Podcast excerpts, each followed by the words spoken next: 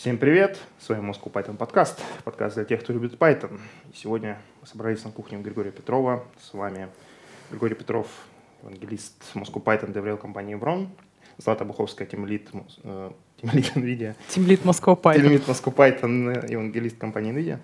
А Валентин Домбровский, сооснователь Moscow Python и DryLabs. Э, кстати, э, небольшое лирическое отступление. Я одному знакомому говорю, на, послушай наш подкаст, он говорит, меня начал тошнить от слова Moscow Python. Количество этого слова в начале выпуска, я выключил выпуск.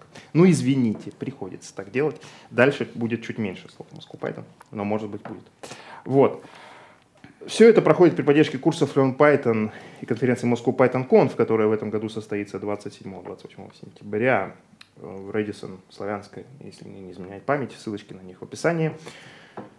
Итак, сегодня у нас в гостях Маша Имаева, младший разработчик в компании Peak Broker. Ваша любимая рубрика «Путь жуна», или, как вы это еще любите назвать, рекламный ролик на час рекламный ролик курса Flame Python на, на, на следующий час.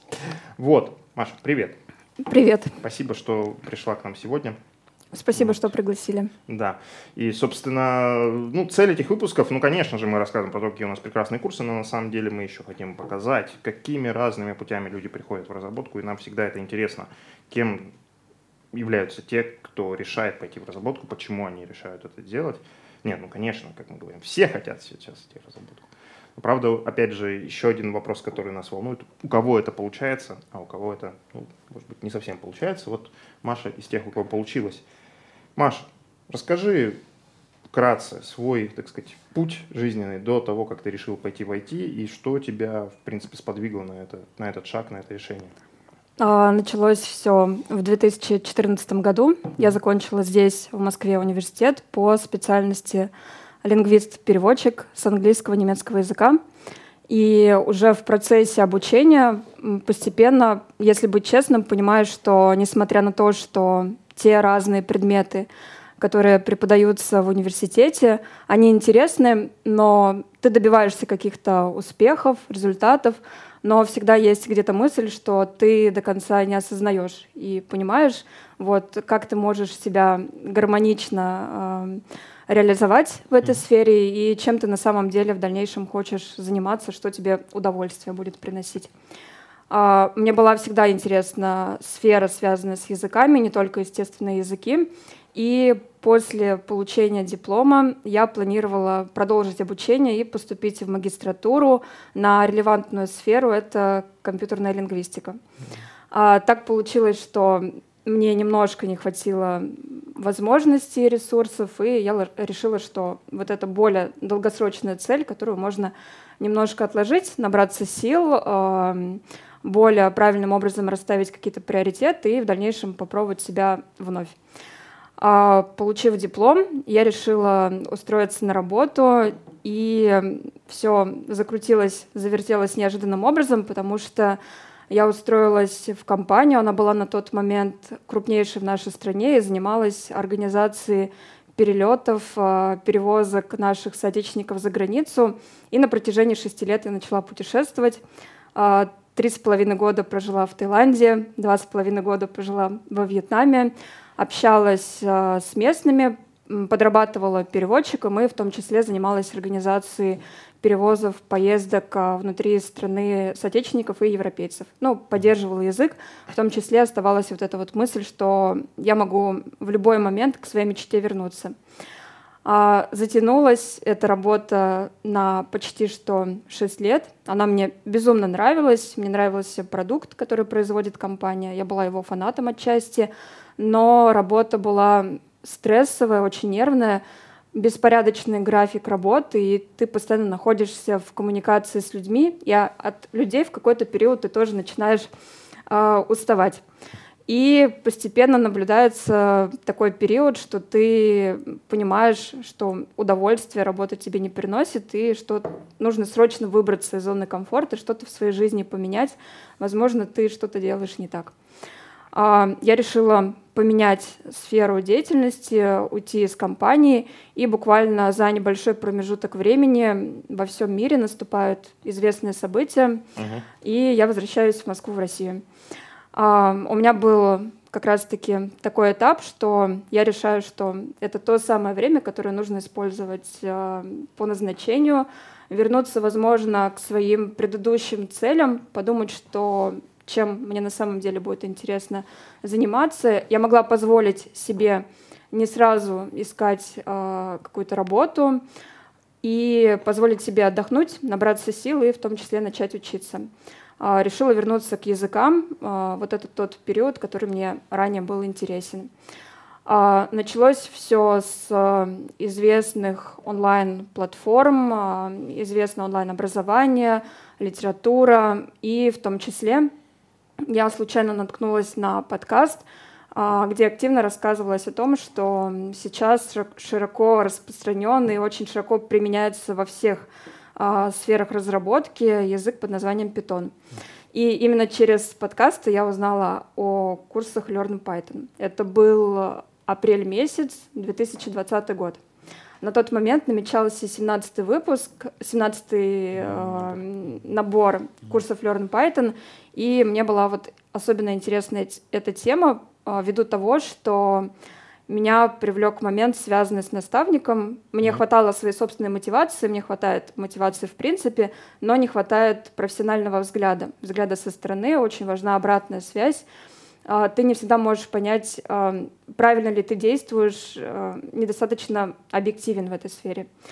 Я подумала, что нужно устроить для себя небольшую проверку, потому что в этот период курсов появилось очень много. Все начинают активно пушить онлайн-образование, говорят о том, что вот именно это уникальная возможность к нам прийти, прокачать все свои скиллы, все свои скрытые возможности и добиться своей цели.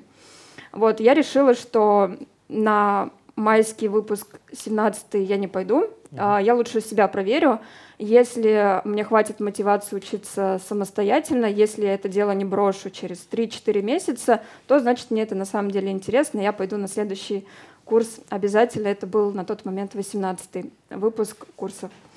Училась я самостоятельно на протяжении 6-7 месяцев – использовала литературу, а, различные онлайн-платформы, образование, даже пользовалась услугами репетитора. И в сентябре месяце наконец-таки пошла на курсы. У меня был очень классный куратор, который помог мне прокачать хардовую часть и именно вот софт-скиллы, которые очень важны в разработке. А кто был куратор?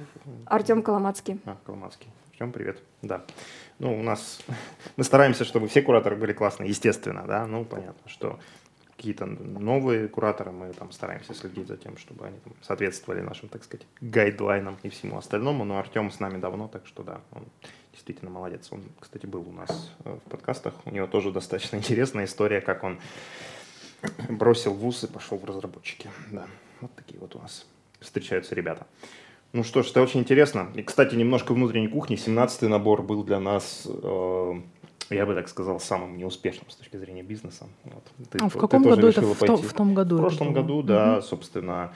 Э, ну, что я хочу сказать. Все рапортовали там, о буме онлайн-образования. Многие онлайн-платформы говорили о том, что у них там, они растут там в 100-500 в миллион раз.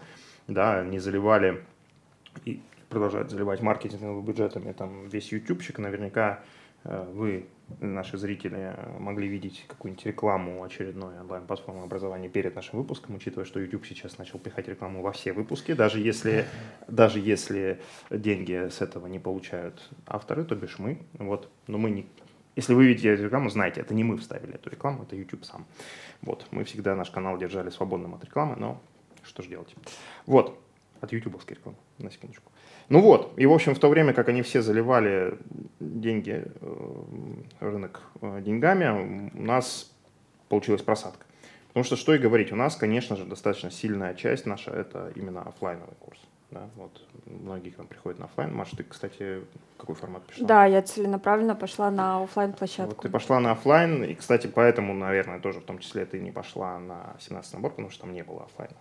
тогда. Ну, не знаю, ты обратил внимание или нет, потому что как раз-таки 16 набор нас вынудил провести такой ну, некий гибридный формат. Те, кто пошел на офлайн, мы перевели на онлайн, потому что ну, случились ну, самый пик, так сказать, вот этой всей ситуации ковидной. А 17 да, мы запустили только онлайн. И вот формат только онлайн, это, конечно, не совсем наша история. Так получилось. Ну вот, это был небольшой экскурс во внутреннюю кухню Python. Ну, очень интересно. И ты достаточно быстро после, ну, после курсов у тебя получилось найти работу. А, но прежде чем мы перейдем к этому, а, хотелось бы узнать, как вообще тебе сам процесс обучения на курсах. Ну, ты сказала, да, классный куратор. А что-то еще нравилось, не нравилось. Какой проект, кстати, ты делала там? Я занималась написанием платформы агрегатор. Угу. Самая такая, наверное, актуальная тема — это извлечение данных, анализ данных, написание парсера, скрапинг данных. А, мой проект а, был написан не только мной, у меня был а, классный коллега из онлайн-площадки Санкт-Петербурга, Денис, и вместе с ним мы писали проект — который собирал самые актуальные данные э, о событиях, которые проводятся в Москве, потому что очень часто даже москвичи не всегда знают о том, что в Москве есть на самом деле какие-то классные мероприятия, проводятся концерты, выставки, организуются различные развлекательные площадки, и вот эта вот платформа собирала самые актуальные события, и можно было подписаться и получать на почту актуальные как раз-таки пароли и явки, чтобы не пропустить все самое интересное в Москве. Интересно. Я как организатор, а, скажем так, один из организаторов небольшого культурного события, думаю, как бы, как бы нам сделать так, чтобы больше этом знало. А, Валентин, ну, пока да. мы не убежали да. дальше, я Конечно. тоже хочу немножко вклиниться. А, я не филолог, но я интересуюсь э, богатым внутренним миром языков и а, спрашиваю практически всех филологов, которые как-то столкнулись с программированием. Смотри, вот ты много лет изучала устройство естественного естественных языков. Да? А, subject, object, verb, conjugation, а, дифтонги, про которые есть этот просто бомбический анекдот, шипя... ну, как это, смешной рассказ с шипящими дифтонгами, от которого, по-моему, мы все премся. А потом, через столько лет, ты столкнулась с языками программирования, в которых а, совершенно другая внутренняя логика. То есть там нету subject, object, verb, там есть expression, есть statement, есть оператор. Оператор бывает unary, а, бывает а, binary. В них нету conjugation, зато в них есть какие-то странные branching flow control statements, for if, э, колоблы всякие, вот это все. И скажи, вот с твоей профессиональной точки зрения, как филолога, вот как тебе а, внутреннее устройство языков программирования относительно внутреннего устройства естественных языков? Вот это вообще ничего общего, их нельзя называть языками, или есть какие-то параллели? Насколько тебе твой опыт в филологии помог или наоборот помешал а, разобраться в а, языках программирования? А, но, безусловно, общие точки соприкосновения у обоих вот этих сфер, они имеются. Ну, допустим, опять-таки у каждого а, языка есть свой определенный какой-то синтекс, который как раз-таки регулирует то, как предложение строится и вообще какой смысл вкладывается в то или иное утверждение. Общие точки есть, да, но если говорить о бэкграунде, помог ли он мне в дальнейшем войти в процесс разработки, то я бы, наверное, сказала, что это более такой э, глубокий вопрос в том плане, что э, сфера нерелевантная, и здесь больше вопрос э, в мотивации. Ну, то есть ты должен отчетливо понимать, что да, это такой же язык, но тем не менее он устроен несколько иначе, и в процессе изучения могут так или иначе возникать сложности. Большую роль, наверное, играет мотивация, то, как человек настроен.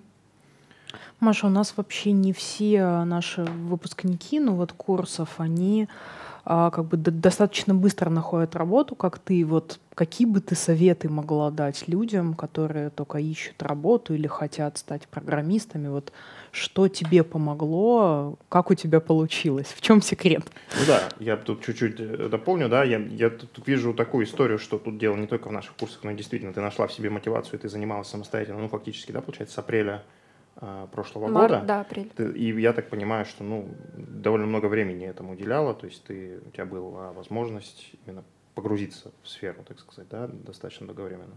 Но фактически ты за несколько месяцев и там в конце уже с помощью наших курсов как-то, видимо, систематизировала там какие-то знания, да, и вот этого времени тебе оказалось достаточно, чтобы войти в разработку. Это действительно, ну, я согласен со Златой, это достаточно такой быстрый путь. Э, в, то время как многие говорят и спорят до сих пор о том, нужно ли разработчику высшее образование специализированное, да, показывается, собственно, есть пример того, что можно за несколько месяцев войти. И я присоединяюсь к вопросу Златы. Как ты думаешь, что в этом тебе способствовало? Уже в процессе нахождения на курсах я начала постепенно искать э, стажировку. Я устроилась э, на платформу от JetBrains Академии Hyperskill, mm-hmm. занималась там кураторством. Мне важна была именно цель э, наладить коммуникацию, общаться с разработчиками, потому что одно дело, когда ты видишь какие-то кейсы и случаи в учебниках, и совершенно другая ситуация, когда ты сталкиваешься с ними на практике, и когда ты начинаешь э, тесно общаться с людьми, которые именно связаны с разработкой. То есть вначале я пыталась себя подготовить на уровне софт-скиллов и постараться найти хоть какое-то место, стажировку. Мне не так важна была финансовая сторона на тот момент, а больше именно а, возможность как-то прикоснуться к этой сфере. В процессе нахождения на курсах а, я а, работала удаленно. Это была сфера не сильно связанная с разработкой, но тем не менее с разработчиками, тестировщиками я общалась. После окончания курсов э, я не сразу начала искать работу. В основном я откликалась на те вакансии, которые э, скидывались в чат выпускников курсов Learn Python. Uh-huh. Их достаточно было много, этих вакансий, предложений. И я старалась э, в каждой из этих возможностей поучаствовать, просто сходить на собеседование и узнать, что хочет рынок, какие инструменты сейчас особенно актуальны, и просто с людьми пообщаться. И постепенно, когда ты уже набираешься опыта, собеседований, к сожалению, у меня было не так много. Собеседование, которое прошло удачно, это было мое четвертое собеседование. К сожалению. Мне хотелось... Ну, хорошо, хорошо звучит, да. И, ну, возможно, тоже дело именно в подготовке, то, как ты себя настраиваешь, потому что каждому собеседованию на самом деле нужно готовиться и с моральной точки зрения, и с технической частью в том числе нужно себя подготовить должным образом. Понятно. Ну да, ну, в принципе, мы наблюдаем такую историю, да, люди, которые вот именно, как сказать, э, успешно скажем так, проходит этот путь от э, начала входа в IT до, ну, как минимум, начинающего разработчика, ну и, ну и дальше. Вот. Нам надо, кстати, сделать побольше выпусков, не знаю, может быть, стримов, э, так сказать, фоллоуапа к нашим выпускам с нашими выпускниками. Ну, скажем, с Семеном Осиповым мы делали э, выпуск, да, он у нас один из самых популярных выпусков подкастов про путь разработчика с Семеном. Ну, Семен прошел достаточно большой путь, и недавно мы делали выпуск, так сказать, фоллоуапа к этому. Кстати, кое-что уже изменилось с тех пор, потому что Семен поменял работу. Можно еще один фоллап делать. Ну вот, возвращаясь к теме.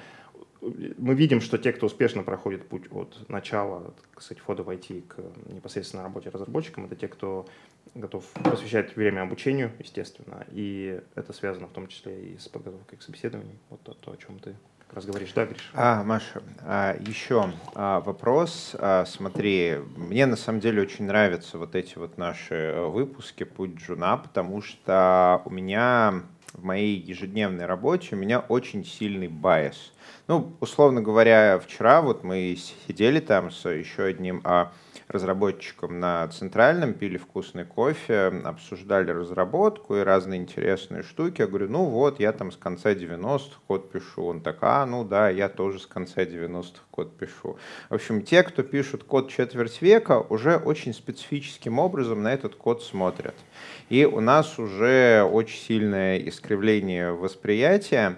И мне очень интересно всегда общаться с людьми, которые вот учились писать код в 21 веке, а не как я в 90-х годах по двум книжкам. Одна зеленая, вторая желтая. Это были две книжки в Москве. А, смотри, вот когда ты начала изучать Python да, и писать код, Вот что для тебя первое время, первые несколько месяцев было самым сложным? А, сейчас я немножко раскрою мысль. Вот мне часто говорят, что там, например, Гриш, вот функции, функции это вообще пипец, они не имеют ничего общего с функциями математики, совершенно непонятно, как их делать, там какие-то аргументы, параметры, возвращаемые значения, его может не быть, это одище. Другие кто-то говорят, что вот циклы. Пока он там от 1 до 10 это норм, но когда у тебя начинают начинаются циклы там, по контейнерам, сифам и так далее, голова просто срывается. Вот. А кто-то говорит, что, в общем, очень разные мнения. У меня такое ощущение, что вот у каждого человека там какие-то свои сложности, которые вот не с первого раза даются. Вот когда ты начала изучать Python, вот, что у тебя было такой вот прям топ по сложности, что смотришь, понимаешь, что это? Но на самом деле, когда ты сталкиваешься с какой-то проблемой в процессе решения задачи, пусть это будет какая-то лайтовая задача, скажем, нужно посчитать зарплату, там, а, составить какой-то счет, скажем, в магазине и так далее, то если возникает вопрос, то, скорее всего, за всю историю человечества этот вопрос уже возник у кого-то, и yeah. самое главное подойти к этой проблеме правильно, можно пользоваться различными источниками, и все эти проблемы, они уже у людей возникали. Ты можешь ее решить вполне самостоятельно, это просто дело вопрос, вопрос времени. Но конкретно в моем случае а, проблемы, наверное, а, часть из них сохранились и в процессе работы. Это то, что мне не хватает немножко технического бэкграунда, Поэтому я решила этот пробел закрыть. Я хожу на курсы математики, решаю уравнения, чтобы просто мыслить несколько иначе. Когда перед тобой возникает более глобальная задача, тебе нужно разбить ее на микрозадачи, угу. то нужен более такой технический подход, и вот этого мне, к сожалению, немножко не хватает алгоритмика. Ну, слушай, да. респект э, и уважуха. Вот, ну, это, кстати, вот тренд. Еще несколько людей знаю, которые без э, технического бэкграунда в программировании. Потом так смотрю с учебничком математики за седьмой класс э, сидят э, с большим интересом, смотрят, что там, как. Это некий такой тренд. Хотя я всегда говорил и говорю, что программирование не имеет никакого отношения к математике, но мы, к сожалению, можем использовать математику для того, чтобы немножко заточить наши мозги в более благоприятную сторону. Я очень надеюсь, что через некоторое время мои изучения нейрофизиологии, вон они лежат, вы не видите, а они там лежат, а, позволит мне найти другой способ заточить мозги без использования математики. Но пока, увы ах. Ребята, давайте попробуем все по очереди ответить на вопрос, а, что самое важное, какие самые важные скиллы в профессии разработчика. Вот буквально один скилл, можно только один скилл назвать. Вот самое важное. У нас получится четыре разных точки зрения. Так, ну, у меня есть моя точка зрения, которую я пропагандирую. Значит, главный скилл — это умение рассказать кодом историю. Валентин. Валентин. Учитывая, что я не разработчик, да, на всякий случай, да, тут один из, правда, как мы выяснили в прошлом выпуске, я работаю в компании, которая помогает нанимать разработчиков. А, а другая компания обучает разработчиков. Но все это делаю не я. Вот такой вот нюанс. Э, не знаю, на мой взгляд, в последнее время важнейшее Сложно выделить так один, да, но если так вот постараться проранжировать, э, то, наверное, умение работать в команде. Окей, okay. Маша? Ну, мне нравится ваш вариант по поводу mm-hmm. работы в команде. Я думаю, что это тоже крайне важно. Но, наверное, присоединяясь к этому ответу, скажу, что также важно уметь коммуницировать с людьми и выражать свои мысли так, чтобы они были понятны другому человеку. Ну, грубо говоря, в том числе использовать в своей речи псевдокод, чтобы тебя понимали другие люди, и в том числе уметь объяснять свою какую-то проблему. Так, ну, мое, мое тогда ответ такой умение разбираться в проблеме. Это как относится как к постановке задачи, то есть что вообще за задача, что там хотят, что для этого нужно, так и умение разбираться в коде. То есть как эта штука в подробностях работает, как эта архитектура работает, как этот код работает, как этот фреймворк работает. Что-то типа того. Обратите внимание, что мы только что независимо друг от друга сказали, ну что главное, ну говорить, ну говорить, ну говорить, ну говорить. У меня скорее читать больше, чем говорить. Ну, ну да, поговорить тоже придется. Говорить придется, да. Ну, я вспоминаю на эту тему книжку, кажется, Rework, да, в которой э, создатели, собственно, Ruby on Rails, э, компания Напомни, Гриша. А, Basecamp или 37 Signals. 37 Signals, да. 37 Signals, которая сделала Basecamp, uh-huh. Rails, все вот это вот. Э, там как раз э, писали о том, что их один из важнейших принципов найма, в том числе технических специалистов, они писали об этом еще до того, как стало модным, скажем так, говорить про soft skills и так далее, и так далее. Книжка, мне кажется, больше 10 лет уже. Вот. И они как раз говорили о том, что вот они при найме очень внимательно смотрят на там, навык письменной коммуникации.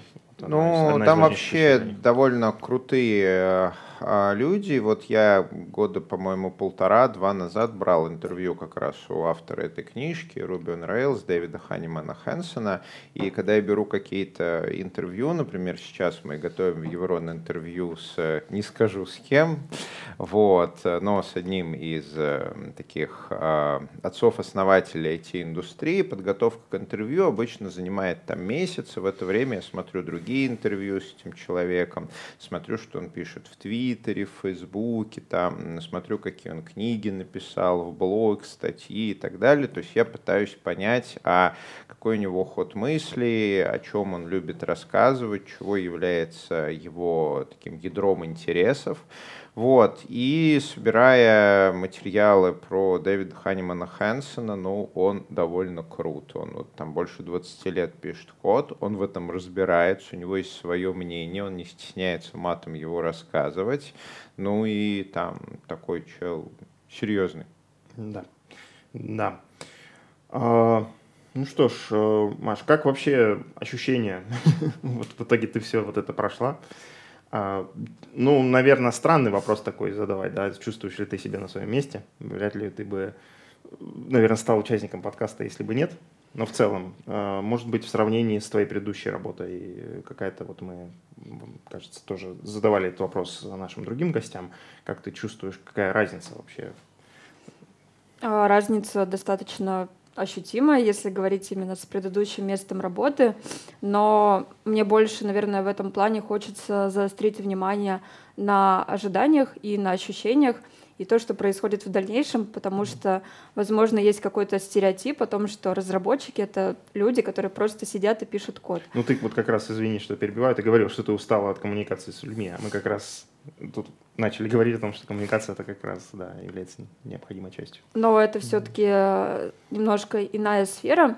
И если говорить о нынешней ситуации, моем нынешнем месте работы, то прежде всего э, неожиданностью было то, что находясь уже на определенном месте работы, ты продолжаешь учиться и ты постепенно понимаешь, что обучение будет длиной в жизни, что оно никогда не закончится, что меняется язык, что сам создатель языка говорит о том, что он не до конца его знает. А, появляются новые библиотеки, появляются новые инструменты, и волей-неволей ты в процессе работы всегда находишься в процессе обучения и развития. А, работа, безусловно, нравится, и тут огромную роль сыграла команда, в которой я нахожусь. Ну, отлично. Хорошая компания Пикброкер. Всем рекомендуем. В таком случае. Ну и планы, ты как? Сейчас у тебя больше, ну, вебом ты занимаешься, какая вообще больше специализация, в какую сторону? На самом деле задачи абсолютно разные, несмотря на то, что я по-прежнему нахожусь на старте, а, опыт у меня около пяти месяцев, но, тем не менее, а, мой лид и люди, с которыми я контактирую внутри команды, стараются давать мне абсолютно разноплановые задачи, подключают меня к разным проектам. В основном занимаюсь также сбором и анализом данных, извлечением данных — и в том числе аналитические задачи, просто чтобы развиваться и держать себя в тонусе. Вспоминается старая шутка про то, что «а как ты стал э, медлом?» Ну, понимаете, я нанялся джуном, но команде об этом сказать забыли. Так за месяц я стал медлом. Бывает, наверное, возможно. Вот. А, ну и да, и мысли о том, куда развиваться, что тебя вообще больше привлекает, какие, какие направления кажется больше интересны? А, если говорить в глобальном плане, то мне кажется, чтобы ставить какие-то высокоуровневые задачи, мне немножечко нужно до них дорасти, потому что я не так глубоко, как мне кажется, разбираюсь пока что в этой сфере, но периодически я стараюсь проводить свою личную ретроспективу, анализировать ошибки, думать о том, как этих ошибок избегать. Ну, то есть не просто говорить себе, что будь внимательнее, будь аккуратнее, а именно как-то более систематически к этому подходить. И если говорить о каких-то именно серьезных планах, то, конечно, стать э, джуном, который уверенно стоит на ногах, более самостоятельным специалистом и смотреть в сторону среднего уровня, продолжать развиваться, развиваться в сфере именно бэкэнд-разработки. Угу. Очень интересно, да. Ну, в конечном итоге мы все-таки приходим к тому, как всегда в очередной раз в наших подкастах, что не столько важен как бы изначальный бэкграунд, гуманитарный, там, может быть, или у кого-то с более с техническим уклоном, сколько желания, так сказать, и умения учиться. И мне понравилось то, что ты сказала, что вот именно в этой профессии приходит осознание того, что учиться надо все время – а, наверное, действительно не так много специальностей, которые развиваются с, вот, с, такой, с такой скоростью, да. Не так много требуют вложения в обучение. Влад, ты что-то как будто ты хочешь что-то сказать. Я, я так да, читаю меня, в твоем меня, взгляде. у меня скорее флешбеки Вьетнам. Я mm. вспоминала вот этот рассказ Гриши про то, что программисты, которые учились в 90-е, а, и было две книжки, ты училась 2000-е? Я училась 2000-е, да, и книжек тоже было, в общем, три с половиной.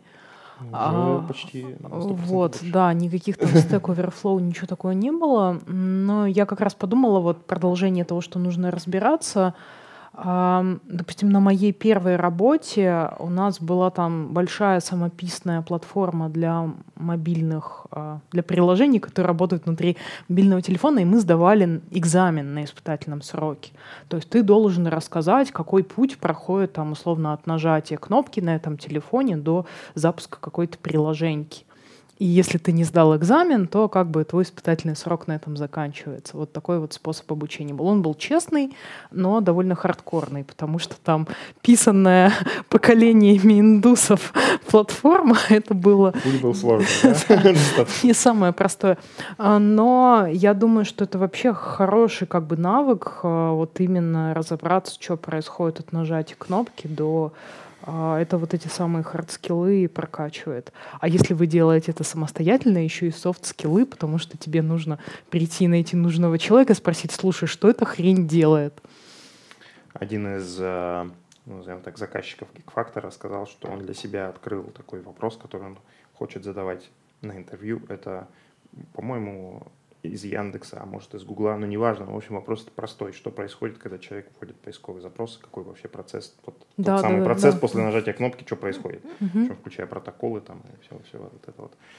Интересный вопрос. Всем советуем разобраться с этими темами. Кстати, кстати, да, это хорошо. Причем там есть э, расширенная версия, извините mm-hmm. за втопы, а есть суженная версия. Расширенная версия, она про то, что вот вы нажимаете кнопку на клавиатуре, там вот, значит, прерывание контроллера э, клавиатуры и, и поехало. TDI 5. Я помню а, давно-давно, когда я ходил чисто так ради интереса на собеседование в одну огромную компанию, мне задали этот вопрос, я говорю, ну что, я могу там рассказывать два часа, я старый системный программист, вот сколько времени собеседующий, ну давай минут пять я б прикинул и, как это, рассказал путь э, туда и обратно за 5 минут.